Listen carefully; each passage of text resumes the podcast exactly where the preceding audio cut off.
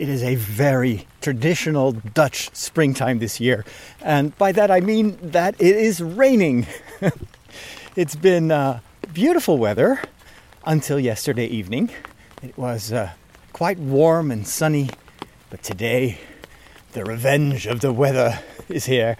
And we have rain and even thunderstorms covering most of the country.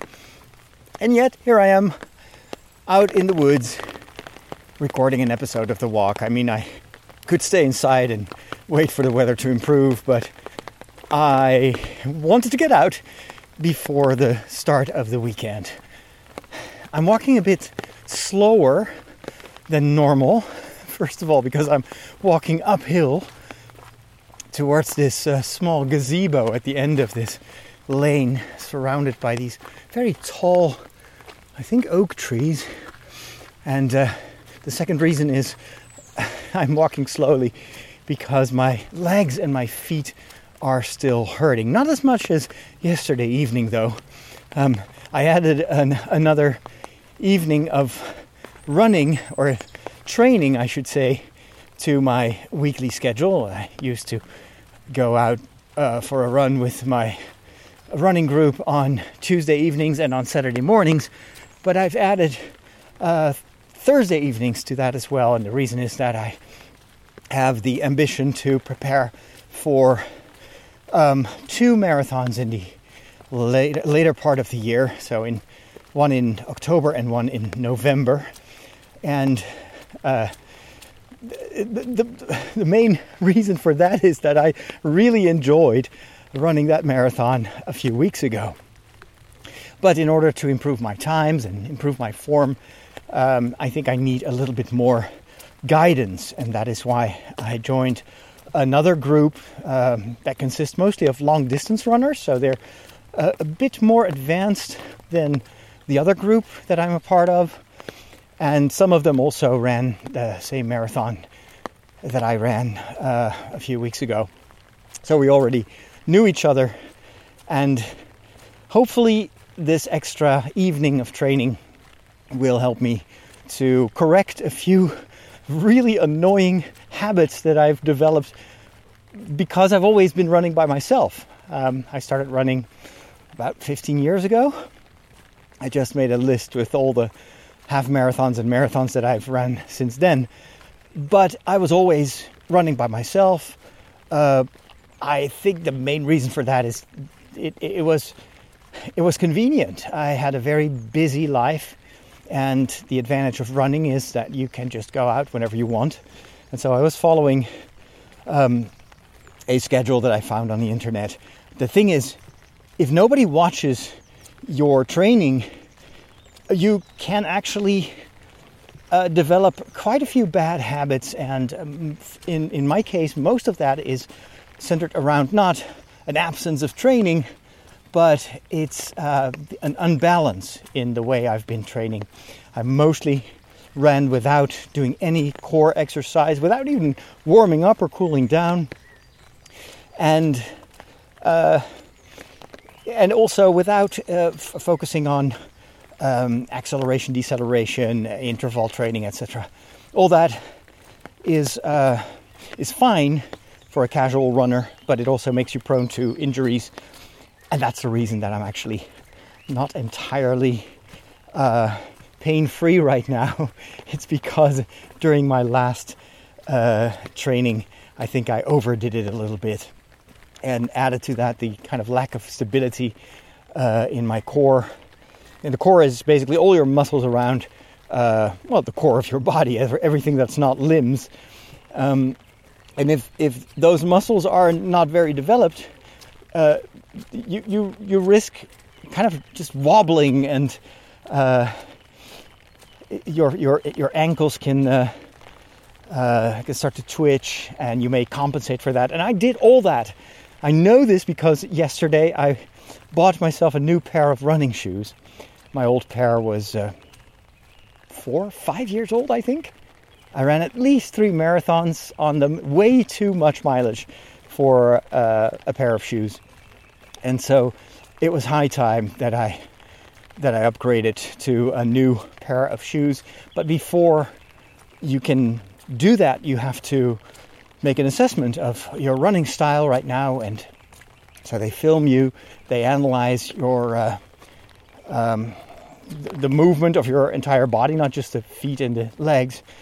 And one of the results of that test was that I am overpronating, which is very common among runners, which means that whenever you land, your ankle kind of twitches, and then the rest of your legs and your body starts to overcompensate. And so during the test, it became clear that when I'm running, my feet are actually kind of crossing each other in a certain way, which means that I'm never really running up straight. I didn't know that, but I got the advice to get a certain type of shoes, which gives a bit more guidance when you're running. So when I tried them out and we filmed that, it turns out that immediately improved the overall stability of my run. Hence, less pressure on the body to compensate for disbalance. But I also got the advice to focus more on strengthening my core, to do more strength training in between the training exercises, and also to maybe develop a faster stride, which means instead of, when you run, you can do like boom, boom, boom, boom, but you can also make smaller steps. So it goes doom, doom, doom, doom, doom, doom, doom, and it's about there's a certain rhythm for that. I think it's 100 beats per minute or something like that. There's an optimal stride length, or I'm not sure, I'm not familiar with the technical terms. Anyway, if you take smaller steps, it means less wear and tear on the joints and on the muscles, and also, in addition to that, less injuries probably. Now, with all those new insights, I figured I needed some extra training, so there we are, training 3 times a week now. But since I was running with these brand new shoes yesterday evening, and we were doing high-speed interval training, and the weather was nice and I was motivated, I think I overdid it, and around 2/3 of the training, my legs were killing me. Especially the ball of my feet felt like it was on fire, and I don't think it's because it's the wrong pair of shoes. It's just that these new shoes are actually guiding my legs and my feet in the right direction, and so they activate other muscle groups, and my body is like protesting. It's like, but this is not what we agreed upon. This is not how we run. Well, get used to it. And that's exactly what I will need to do, is to take a bit more rest in between the training. Walk a bit slower on a day off like today, and then work on a better, more proper posture while running. And with all that, ultimately, in October and November, when I hope to run to other marathons, I will be a lot fitter, and hopefully also much more resistant to the wear and tear of this high intensity sports that I'm doing. Another last thing that became clear to me is I'm still a bit too heavy for this kind of exercise. And I found a calculator online, and you can just type in your actual results for the marathon and how much you weigh, and then you can subtract kilograms. And so if I would weigh, 3 kilos less, I would already run the marathon between 7 and 10 minutes faster. Let alone if I would be at my ideal weight, which is around 65, 66. I'm actually quite small for someone from the Netherlands. Which means that I would lose another between 10 and 12 kilos. I would, just by losing that weight, I would already improve my overall speed. I would reduce my overall time for a marathon with half an hour. And I'm talking about this not to annoy you, which I'm undoubtedly doing, at least for some of you, with all this running information. But it's because it gave me a goal, a new goal, and it excites me. And being part of these two running groups is even more motivating. It's so cool to be together with other people of various ages. Some are older than I am, and others are much younger. But we all have the same hobby, the same goal of trying to improve our overall form, and it's, I don't know, it's there's an exhilarating aspect of that, to be training for something together with other people, and so it's not just good for my physical health, but I've noticed that now having a second running group. It also improves my mental health quite a bit. It's wonderful to be talking with people for, training is usually an hour and a half. And while we're running, especially during the slower phases of the training, you have time to talk. And so you get to know people. And this Thursday group is a lot bigger than any other group. So there are lots of people to get to know. And they're all from different backgrounds and of course, they sometimes know that I'm a priest, so they have lots of questions, and vice versa. I just notice how much I enjoy being among people in a group that actually has nothing to do with my work or with church or anything.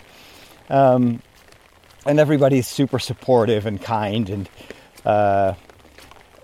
yeah, it just restores my hope in humanity. And maybe vice versa, it will restore some of the hope in the ground personnel of the church with some of them, because I've already gathered from their reactions that they are a little bit puzzled by the presence of a priest in an ambitious running group. Apparently it's not something that occurs very often. Yesterday I was running next to another guy, and he said, I'm actually Catholic, or I'm from a Catholic family. My parents were very faithful Catholics. They went to church, and until their death, they really were strong believers. My family, I've got like 3 religious sisters in my family. There's an uncle who is a priest or a missionary. But he said, I've never met a priest in this environment who enjoys what I enjoy. And so we exchanged a little bit about that. And one of the things that I told him is that, if you told me 15 years ago that I would be doing this, that I would actually do any type of sports, I would have laughed out loud. I would have not believed it, because I felt that it was a waste of time. Life is too short for sports. I have to work. I've got meetings. I've got a parish to run. At the time, I actually had 4 parishes to run. So, no, that's not for my kind of people. And unfortunately, I think that this idea that you are... there's a lot of water here. So I'm navigating over the dry patches in order to continue. I try to not get muddy feet, because I only have one pair of regular shoes. Maybe I should have gotten myself a new pair of walking shoes as well yesterday while I was at it, because I need to start training for the big walking event in, when is it, July? Like the 4-day, 50 kilometers a day walking event that almost killed me last year. I signed up for another round, but I need to be better prepared than last year. But anyway, so... A lot of my colleagues still live the way I lived, where you are so focused on your mission and so driven, because it's a positive thing. You feel like every single moment of your life, all your effort should go into the mission, because we have been taught that we are just unworthy servants, right?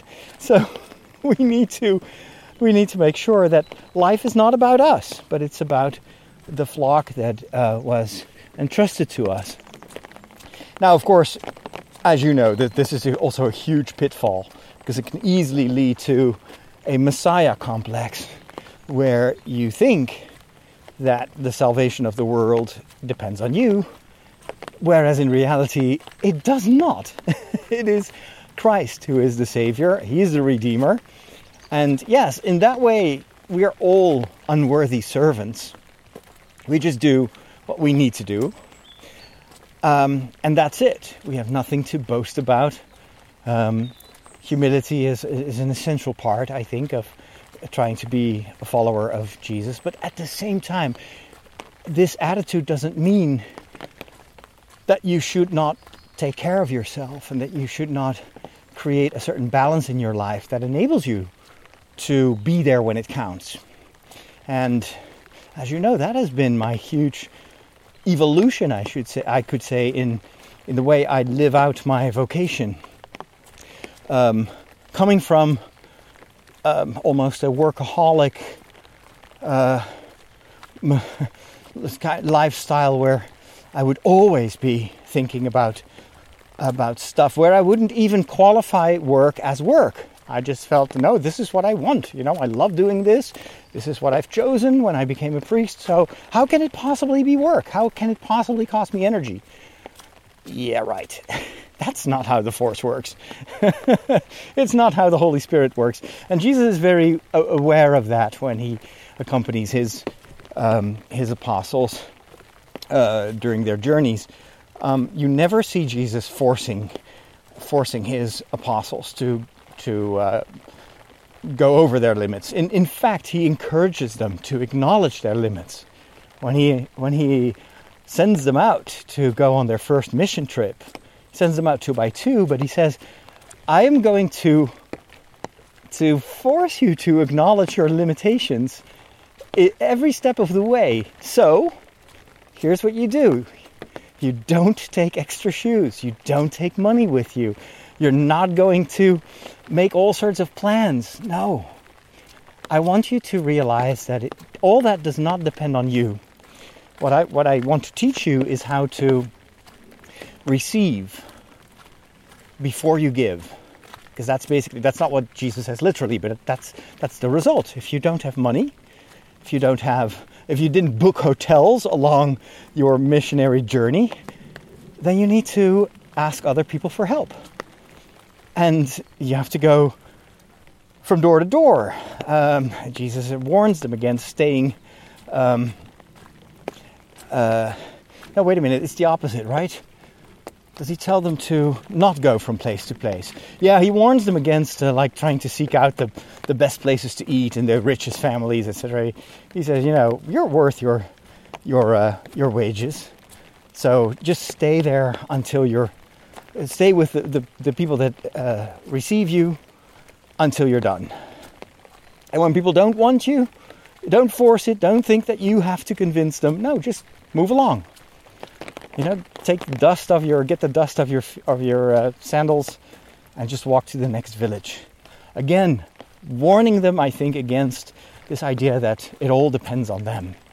It doesn't, because you cannot control someone else's free exercise of free will. And so this admonition to obey if people send them away and to just move on to the next village is also a way for Jesus to say, respect the people, don't force them. It like Jesus can only work with us if we open the door, and if we don't, he'll just knock on our doors. That's all.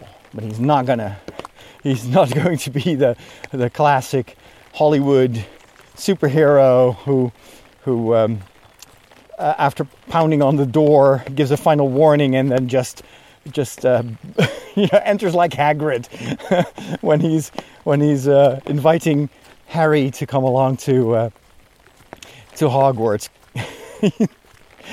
Jesus is not Hagrid. So He he's very aware that his apostles need rest, need a certain balance in their lives. And if they are exhausted, he feeds them. When they don't know how to solve a certain situation, he gives them advice. And when they're tired, he tells them to take some rest. And he will be with the people. So if it's so clear, and to me, it's pretty obvious that Jesus wants his followers to live a balanced life. Wow. Okay, this was maybe not a good idea. I'm now at a junction, but on my left and on my right is actually a horse path, which means it's not hardened, but it's sand. But it used to be sand, but now it is mud because of the rain. I'm just going to walk on the border and see if I can find another path that isn't as swampy as this one. Yeah, I think the idea to keep my shoes mud-free has already failed. But if it's so obvious, then why do priests and bishops, and maybe also popes, ignore that advice or think that it doesn't apply to them? They have to just work until they die. No. I've learned my lesson in the past, and I intend to train myself more and more. Oh, here's a path to the right. That is a little bit easier to walk on. I've learned my lesson by all the injuries, physical but also mental and maybe even spiritual, in my life when I tried to do too much and when I didn't take care of myself. And unfortunately, I still see, with all the pressure on the few priests that are left, I see so many of my colleagues living a very unhealthy life, and even saying that is a good thing. It proves that they are good priests. It brings them closer to God if they die earlier. I wouldn't be so sure of that. Anyway, balance is a continuous challenge, especially if you have a ton of ideas and you love what you do.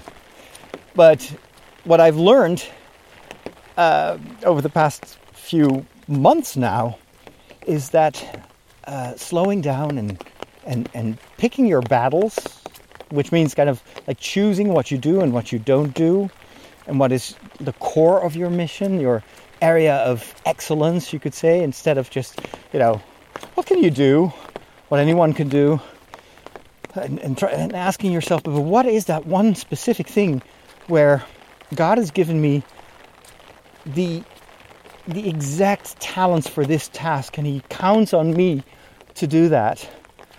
And what is all the stuff that, maybe I could do, and it wouldn't be bad in itself, maybe even good, but it would detract from my core vocation or the direction in which the Holy Spirit is leading me in.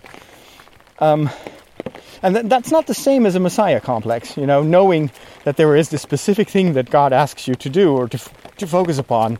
It doesn't mean that you are irreplaceable, but it means that you're realistic about your time, your energy, and that if you try to do everything, that's where you fall into the trap of thinking that you are the Messiah. Because usually Jesus does not ask you to do everything. He'll ask one specific thing of you, and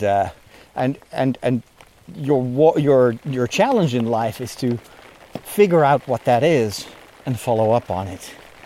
Okay. This is a very familiar spot in the woods as well. We often gather here on Saturday morning. I recognize it because it's there are like 4 roads in all directions, and there is a small hill, which is kind of peculiar. I think that maybe there's been a tree and the tree fell down, and this is kind of the remaining roots that are now covered in earth and, I don't know, plants maybe rotting underneath. And so from here, we usually do like these small rounds of like 1 or 2 kilometers and alternate between fast and slow. So again, almost a metaphor of life, where sometimes you have to go fast and you have to give it all your energy, but then you need time to recover and you need time to take it easy.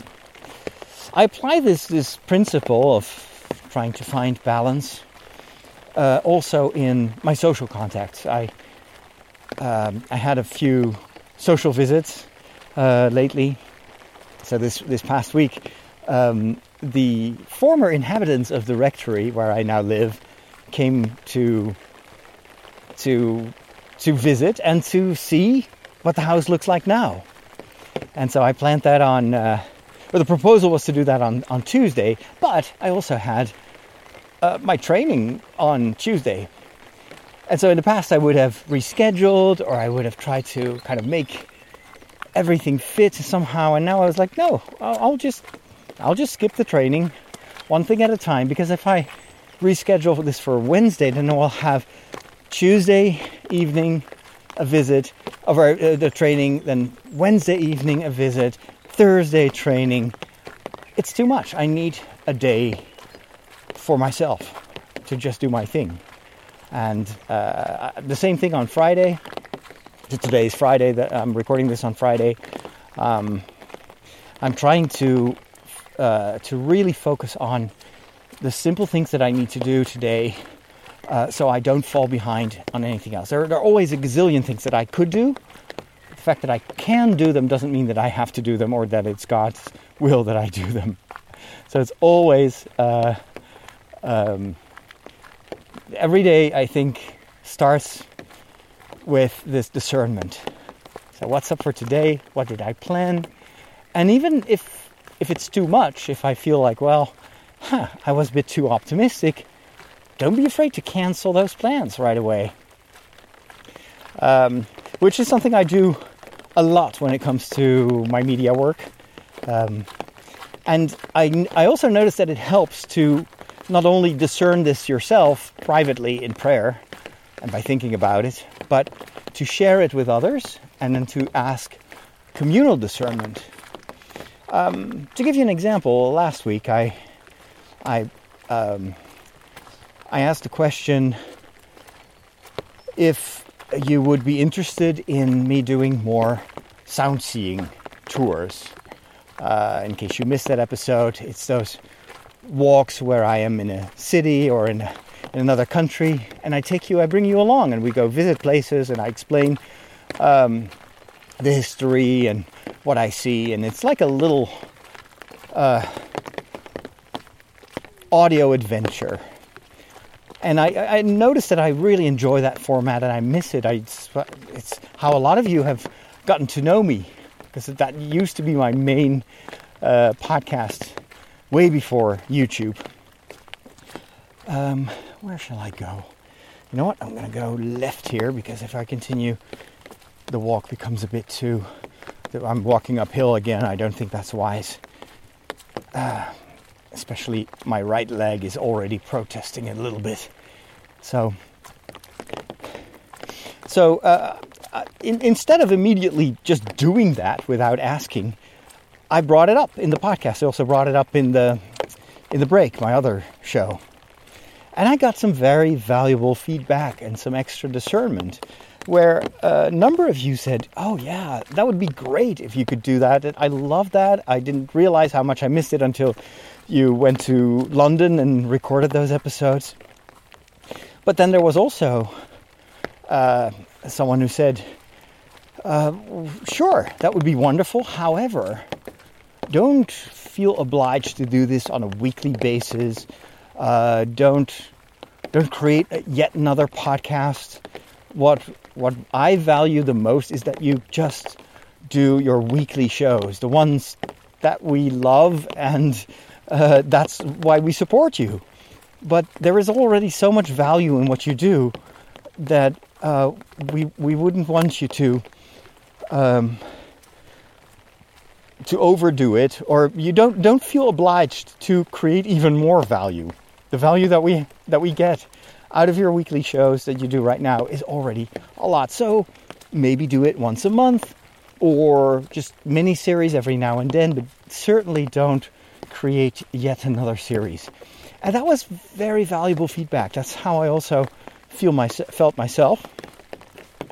There are times in my life where I truly am inspired to record these audio shows. When I was in London, it was so obvious that I wanted to bring you along with video and also with audio. So I did. There are lots and lots of weeks where my life is very mundane and I'm just walking around here in the woods and we chat. And this is actually a really nice path. This is a bike lane in the middle of the woods. You may remember this from one of the videos that I made while recording The Walk last year. I think they're still somewhere online on YouTube. But because it's raining, there's not much risk of like high-speed bikers running into me. So I think I can walk here. The advantage is this is all concrete. So it's not muddy. And it's very stable to walk on, which my legs do appreciate. So lots of weeks and months in my life, there is just not much that would elevate these audio tours above what you hear right now on The Walk. So I'll just continue to do this, and then every once in a while when I'm traveling, I might actually drop a few new episodes where I am sharing that particular experience. And maybe I'll put that in a different feed, just so everything stays a bit in its lane. I know that some of you really don't care when I mix it all up, and then you get stuff in your feed that you didn't subscribe to. So, and the same is true for my video work as well. I shared with you last week that I'm focusing on editing the documentaries, and I don't want to move on to the next project before I have completed the documentaries that I've already filmed. This will not, of course, solve the big backlog, that's a tricky word, that I have, where I've got about 2 years worth of material, and I'm also really eager to sit down and edit. But again, temptation is, I want to do it all, and then I don't finish anything. Whereas now I'm excited to be able to focus on the Elfia documentary, so the Fantasy Fair, and on the Star Wars report on the Star Wars celebration. And having that focus has also helped me creatively. Not having like all these different creative projects on my plate, not having to do like short form videos every day, and feeling guilty that I didn't do my deep dive and analysis of the Mandalorian season 3 and all that. It frees up creative space in my mind. And one of the things where I want to challenge myself a bit, and where I feel like I can make progress, is on the level of storytelling. And so I've been thinking a lot about how can I elevate my traditional form of storytelling to something that is much better and much more compelling to watch. And so I read up on some books about storytelling. I read a very cool book. It's unfortunately only in Dutch. And it's like a 12-step application of the monomyth by Joseph Campbell. I'm sure that most of you will be familiar with that concept. So Joseph Campbell was a writer who came up with this overarching structure of a lot of our myths, religious stories, and movies, all sorts of stories, where he describes a number of steps in the journey of the hero. And it was never meant as a template for all stories, but it was a structure that he recognized in so many different stories and myths from all over the world, that he felt like, I've discovered like a hidden law of storytelling almost. And the book that I read was a very cool, practical implementation of those ideas and those steps with lots of suggestions. Like, here's what you could write, but what if you take into account this particular step? Like, for instance, you can tell a story like, today I went to record a podcast. I went to the woods. It was raining, so I took my umbrella. I walked for a while. I got mud on my shoes. And after an hour, I was back home and I posted it online. And now you're listening to that podcast. That you can tell a story like that. It's not the most compelling, like, oh my gosh, I must know how this ends. You know how it ends. It's not different. But what if you start your story with a problem? And you say, I need to get this episode of The Walk out to my listeners because I promised, and they really want me to provide them with this show. However, my feet are killing me. My legs are hurting so much. I'm actually injured. I shouldn't walk, and so. But the show is called The Walk. Plus, it is raining cats and dogs. The woods are going to be so muddy. My equipment is vulnerable. And I don't want it to get wet. And there is also a thunderstorm looming. What am I going to do? You know what? I'm just going to risk it. I'm going to go out. And oh my gosh, it's even worse than I thought. It's raining. I've got mud everywhere. The water is seeping into my socks. And yet, I cannot focus on this. I must go on. I must provide my listeners with some good content. But I get so distracted by everything around me. Okay, you know what? There's only one solution to this. I need to talk about balance. I'm forcing myself way too often. And why did I leave it up to this last moment instead of recording this earlier during the week? Well, you know what? Let's turn that into the topic of the show. And let's talk about other moments where I lost that balance and it cost me. And let's be careful. Will I make it? Or am I still forcing myself too much? It is such a dilemma. I know that my body tells me to rest because of all the running previously, but I also know that I made a commitment and I want to be there for my followers. But am I not counteracting the one message that I'm trying to convey? I'm telling people to take it easy, to find balance, and yet here I am on a Friday whereas I should be recovering. I'm still strolling through the woods, and it's almost as if the heavens are punishing me for it. God is telling me, hey, I made it rain so you wouldn't go outside. What do you do now? You see, this is just, I'm making this up as I go. But it's a totally different way of describing the same exact facts and events. Now, I didn't start the podcast like this. It's only now that I am conscious of an alternate way to tell a story that I bring this structure into my narrative. What I hope over time is that will become second nature.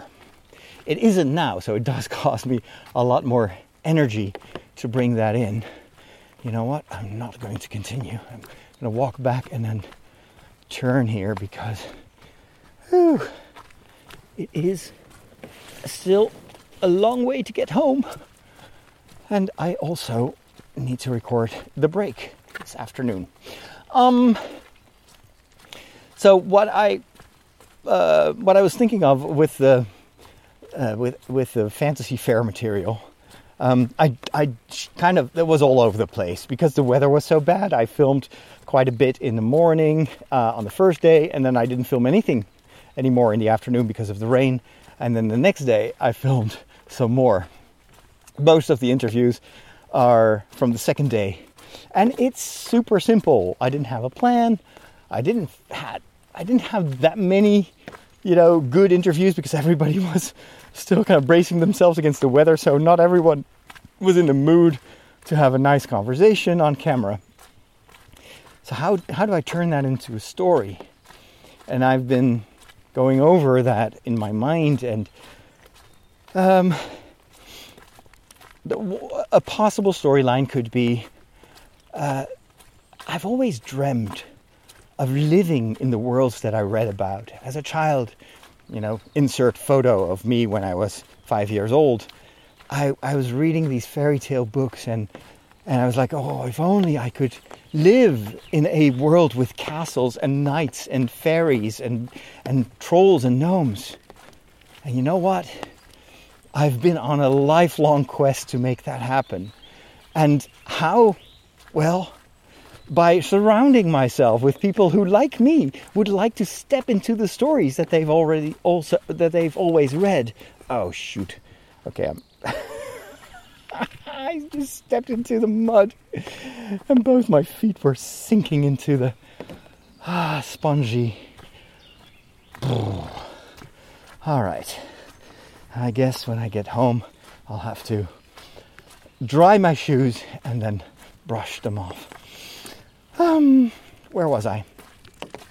So, and here's where I am now. I am walking around. There is a castle in the distance. Look, I'm surrounded by fairies. There is a troll there. Do you see that? People are eating the strangest food here. They're dancing. There's music. I am living in a fairy tale world. And then let's explore what this world looks like. And what is it? Why do I keep searching for this?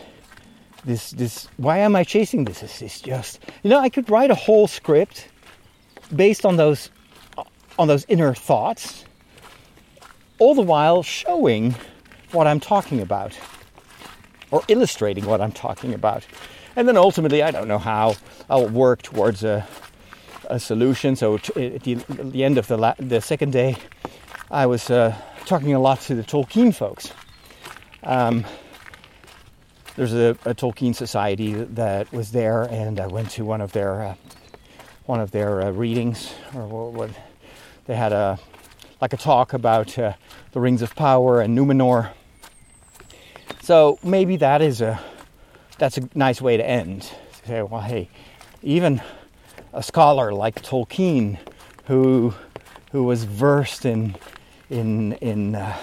literature and ancient history, and even he felt the need to create a world full of wizards and hobbits, and maybe in talking with the Tolkien people, we might find out a little bit why. Something like that. Now, it's not there yet, but it took me about 2 weeks to come up with this potential storyline, and it makes it much more interesting, because then all of a sudden the story becomes a personal quest. And it starts with a problem, a question, like, why is it that I've always wanted to walk around in my imaginary worlds? Why do I surround myself with cosplayers from the 501st garrison, dressing up like Darth Vader and Stormtroopers? Wait a minute, there's a spider hovering in front of me. No. And I have... I've walked straight into its attempts to weave a web here across the street, or across the path, and then it latched onto my umbrella and wanted to continue to do some work while being shielded by my umbrella. But unfortunately for the spider, I do respect spiders. I don't hate them as much as I used to, but I also would really like them to live out their lives somewhere else, preferably at a distance from my life. Live and let live. So I just had to make sure that the spider found a new branch on the side of the road to latch onto. Sorry about that.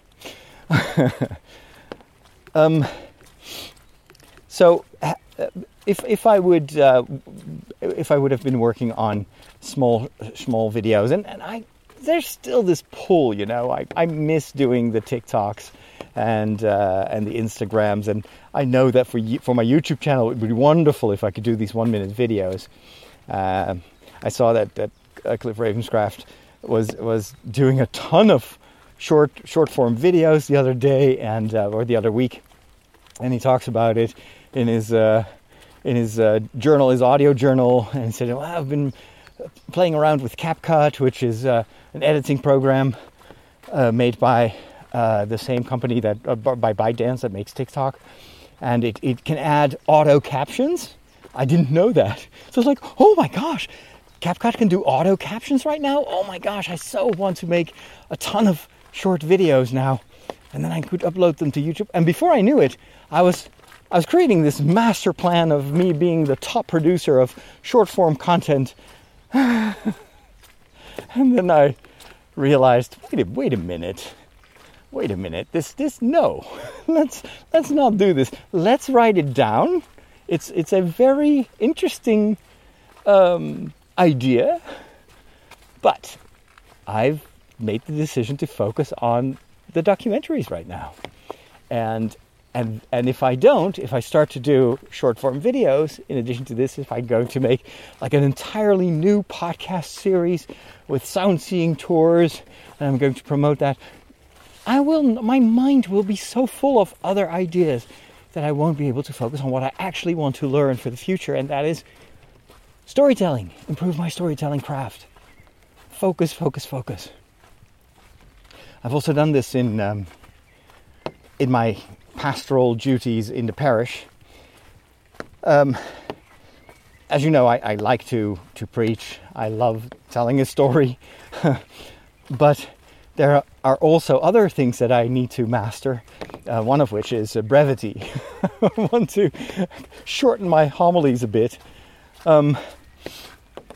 But I also realize I can't do everything at once. It's either this or that. So either I'm going to focus on delivering short homilies, and I forget about the storytelling. At least I will maybe do it subconsciously, or I'm going to focus on what a lot of people give me as feedback is that they enjoy the stories, and it helps them to stay focused on the homily, and they don't realize that my homilies are a bit long because the story helps them to stay engaged. So now I've been trying to hone my craft when it comes to storytelling. In the past, I would sometimes begin with an anecdote that actually was just a lead-in, just to grab people's attention, but it had nothing to do with what I wanted to convey in the homily. And I'm getting better at picking stories that are actually emblematic, you could say, of what the gospel is trying to convey. And there is much more synergy between the story and the technique and the contents of the homily. But again, I'm just focusing on that for the moment. And if people want shorter homilies, that's on my list. I can't do everything at once. And so brings me back to this whole topic of trying to avoid thinking that I'm the Messiah and that everything depends on my homilies. And that if I don't preach, if I don't make shorter homilies or sermons, people will walk away. No, they don't. and maybe this anxiety. If I don't do short form videos, I'm gonna lose my TikTok audience. So, you know, and they'll be back. I mean, you've done this before. You can do it again. It's just that if you try to do everything, you'll lose everything. The more you tighten your grip, the more is it star systems will slip through your finger, something like that. It's like Tarkin on a Death Star, who feels that he needs to tighten his grip on the entire galaxy. And it's all like this insatiable hunger for power and influence and wealth that becomes his demise. And Leia warns against that. She says, the more you try to, it's actually very compatible, you could say, with the gospel, where Leia says, "Well, the more you tighten your grip, the more it will slip through your fingers." And every time the New Republic tries to do that, or the Jedi have tried to do that, they've lost. And so it's all about listening to the Force and respecting the people around you, and do only what is necessary, only what helps, and what you do best. Imagine if the Empire in Star Wars would have focused all that energy and the incredible knowledge that they had and all the resources into improving the condition of the people in the Outer Rim, for instance. You know, if they would have focused on a planet like Jakku or Tatooine, where people live in poverty, just by being kind to them and helping them to grow their economy, and I don't know, they would have gained so much power, because these people would be grateful. They would love to join the Empire. And now they're only staying with the Empire out of fear that they otherwise will be obliterated by the next super weapon that the Empire has built. So there's some good life lessons in Star Wars.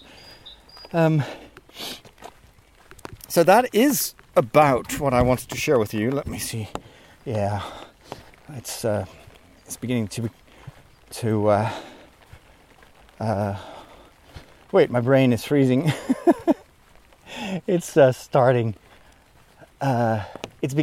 What? I cannot speak anymore. It's time to start wrapping up. That's what I wanted to say. I usually have this brain paralysis at the beginning of the walk. So it's something you don't know, but it happens almost every time I record the walk. Is I have a false start, like 9 times out of 10. Which means, actually what I'm trying to say is, I have to first record the beginning of every walk 9 times, and I only strike gold the 10th time. And it's usually within 5 seconds that I realize, oh, come on, what are you saying? Focus. And then I begin again. And then, oh man, what is this car is making so much noise. Let's start again. And then sometimes it's after 3 or 4 minutes where I totally talk myself into a corner. And then sometimes I'm so frustrated that I do the podcasting equivalent of a rage quit. You know, rage quit comes from the gamers' vocabulary, where people are trying to get through a level and they fail every time, and then they just shut down the whole computer. That's how angry they are. Well, in my case, when I have too many of these false starts, I just wipe out the entire SD card. It's like I don't even want to have proof of the fact that I messed up 9 times before I finally got going. And then after I'm over the hump of the first few minutes, it just flows. And usually without any hiccups until the end of the episode, except for today. But then I just added this little behind the scenes information to smooth it over. I hope you enjoyed this this short these meanderings, these ponderings about balance and about spacing out things and giving yourself time to recover, because ultimately, and that's the gist of what I was trying to convey, this is what Jesus does with his apostles. So why would he do any different with me? It's okay what I do. He hopes that I find my very specific vocation, and that in that sense we're all in a certain way irreplaceable. We're unique, and there's something of a uniqueness to each and everyone's vocation, but that doesn't mean that you're completely indispensable and you are the savior. No, it means that you have to balance out your energy so you can do that one thing that God wants you to do, or follow up on that one vocation without losing your health in the process. And that's what I hope for all my fellow priests as well. And I pray for them. I pray for the Pope. I pray for the bishops, that they will always realize that yes, they've been called to work in God's vineyard, but they've been sent to work in a specific area of that vineyard, and God hires more people than just you to make sure that he can harvest everything. Doesn't depend on you. Remember the story, the parable of the workers in the vineyard, and there are also a bunch of people that he calls in the very last hour of the day, and they get the same reward, because God is good. and it's not the amount of hours that you sacrifice that will determine your reward. Your reward should be the feeling that you're just a humble servant and you've done what God asked you to do. Nothing more and nothing less, because that's enough. All right. Talk to you later, and have a wonderful rest of your week. Take care and God bless.